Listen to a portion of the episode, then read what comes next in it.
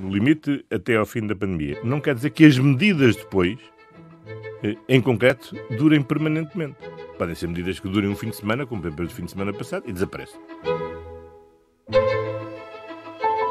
Viva! Está com o Expresso da Manhã. Eu sou o Paulo Baldaia. Há um ano, pela primeira vez em democracia, o Parlamento aprovou um decreto presidencial que declarava o estado de emergência no país e o governo regulamentou esse estado de emergência. Foi imposto o dever de recolhimento domiciliário. Foi suspenso o direito à greve ou a manifestações. O regime de teletrabalho passou a ser obrigatório. O comércio ao retalho e a restauração fecharam portas. As deslocações restringiram-se ao necessário.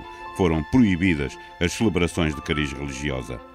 Os funerais passaram a estar limitados. Mais tarde, fecharam-se as escolas. Um estado de exceção constitucional repetiu-se por mais 12 vezes e deverá acontecer, pelo menos, mais uma vez, para durar até depois da Páscoa. São quase 200 dias em pouco mais de um ano.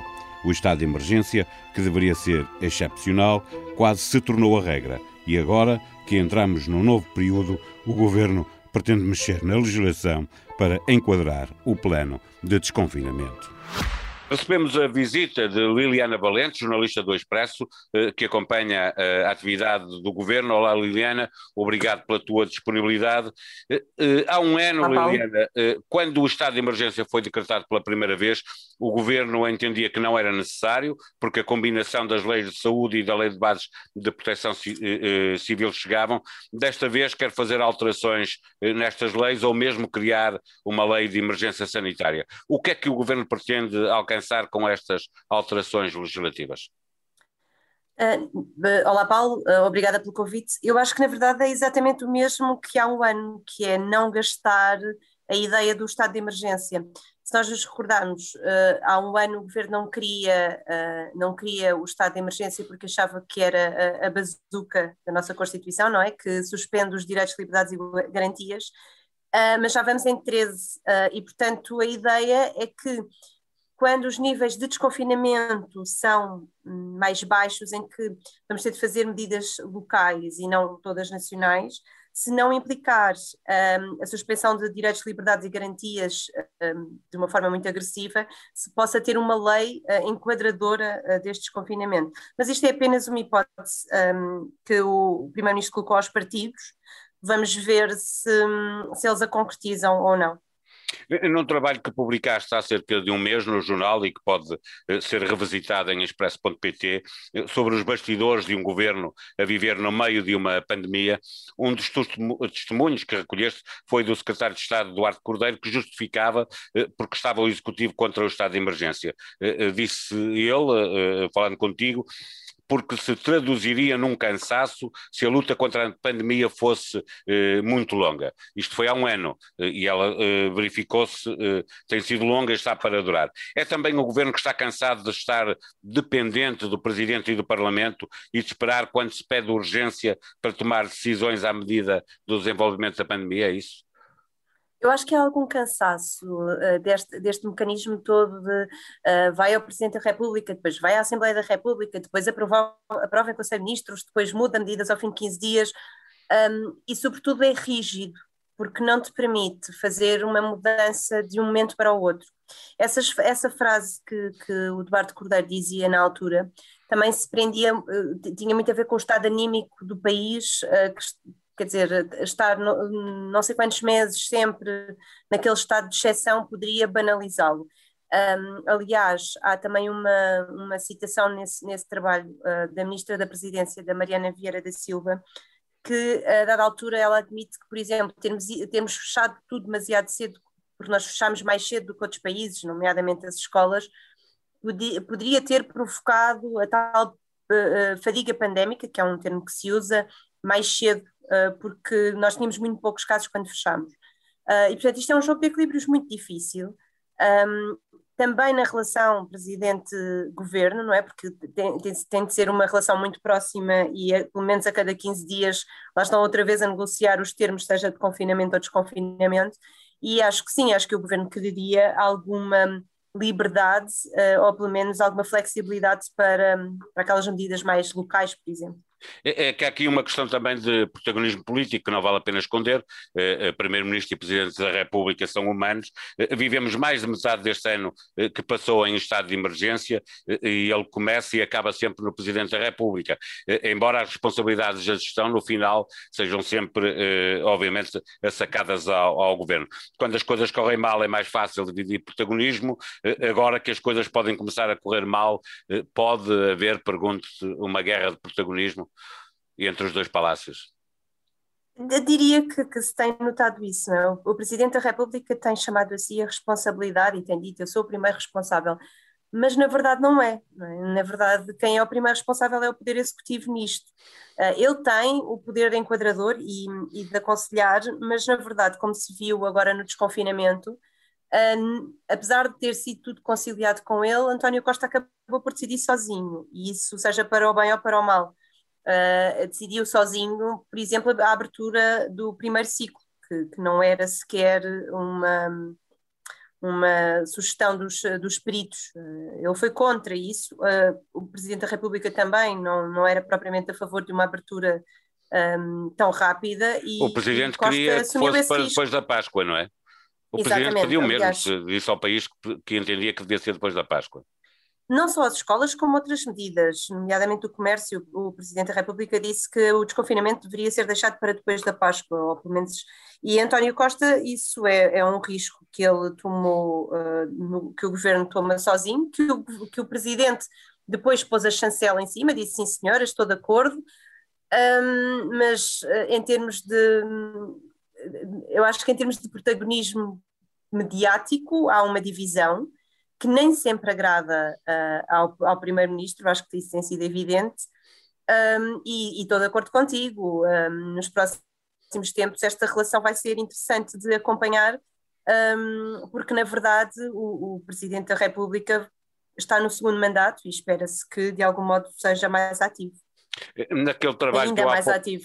Eh, naquele trabalho que eu há pouco referia e que publicaste no Expresso há cerca de um mês, eh, ao longo deste ano também se notaram algumas divergências, mas depois, no final, haveria, havia sempre um, um, um consenso, uma cumplicidade entre Primeiro-Ministro e Presidente da República. E esses casos que ainda assim foram de divergência, dizem-nos alguma coisa sobre aquilo que se pode esperar para o futuro? Eu acho que os casos de divergência, ou pelo menos aqueles que nós notamos mais, acabaram, acabou por ser mais a questão do Natal, em que o Presidente da República um, teve ali um papel muito ativo e depois o próprio acabou por ter de voltar atrás ali, não sei se recordam, mas o Presidente ia almoçar com cinco Tinha almoço e jantar com toda a gente. Sim, exatamente. Depois acabou a DGS teve que lhe puxar as orelhas até. exatamente. Foi na questão do Natal e na, na, na questão das escolas. Portanto, foram os dois momentos em que uh, houve ali um, alguma desintonia. Eu acho que a desintonia, como nós lhe costumamos, tem sido mais no tom ou no modo ou, ou, ou no, no, tempo em que eles falam do que propriamente no conteúdo. O que eu acho é que muitas vezes o Presidente da República tem antecipado, ou nós temos conseguido saber algumas coisas, que ele antecipa um bocadinho aquilo que vai acontecer ou que quer que aconteça e vai pressionando. E eu acho que esse é o modo operandi que ele vai continuar a a, a, fazer. E, e, nós, se calhar, notamos mais as, as desintonias exatamente quando ele diz aquilo que quer e depois aquilo que ele quer não acontece. Mas eu acho que é um pouco inevitável que isso, que isso vá acontecer para o futuro. E este estado de, de, emergência, que devia ser uma exceção, mas se transformou em regra, eh, um ano passado a viver nesta situação que ninguém sabia muito bem como ultrapassar, navegando à vista, eh, eh, já não se pode dizer que está tudo por aprender. A questão é de saber se, por parte do governo, a intenção de gerir os efeitos da pandemia a médio prazo, com este plano que apresentou há seis meses, significa uma vontade, uma ansiedade, diria, de concentrar-se na recuperação económica e social do país que pode ser a próxima pandemia? Eh, eu, aliás, eu acho que já o ano passado houve essa, uh, houve essa tentação, porque logo no início, e eu noto isso nesse texto que, estavas a falar, que o primeiro plano de António Costa era há três meses, para quê? Para chegar ao verão, aguentar as coisas até ao verão e depois haver ali uma recuperação, uma tentativa de recuperação. E se estamos lembrados, foi exatamente quando ele começou a falar do, quando se começou a falar do PRR, também a reboca das decisões europeias, uh, que se começou a falar da recuperação económica logo no verão.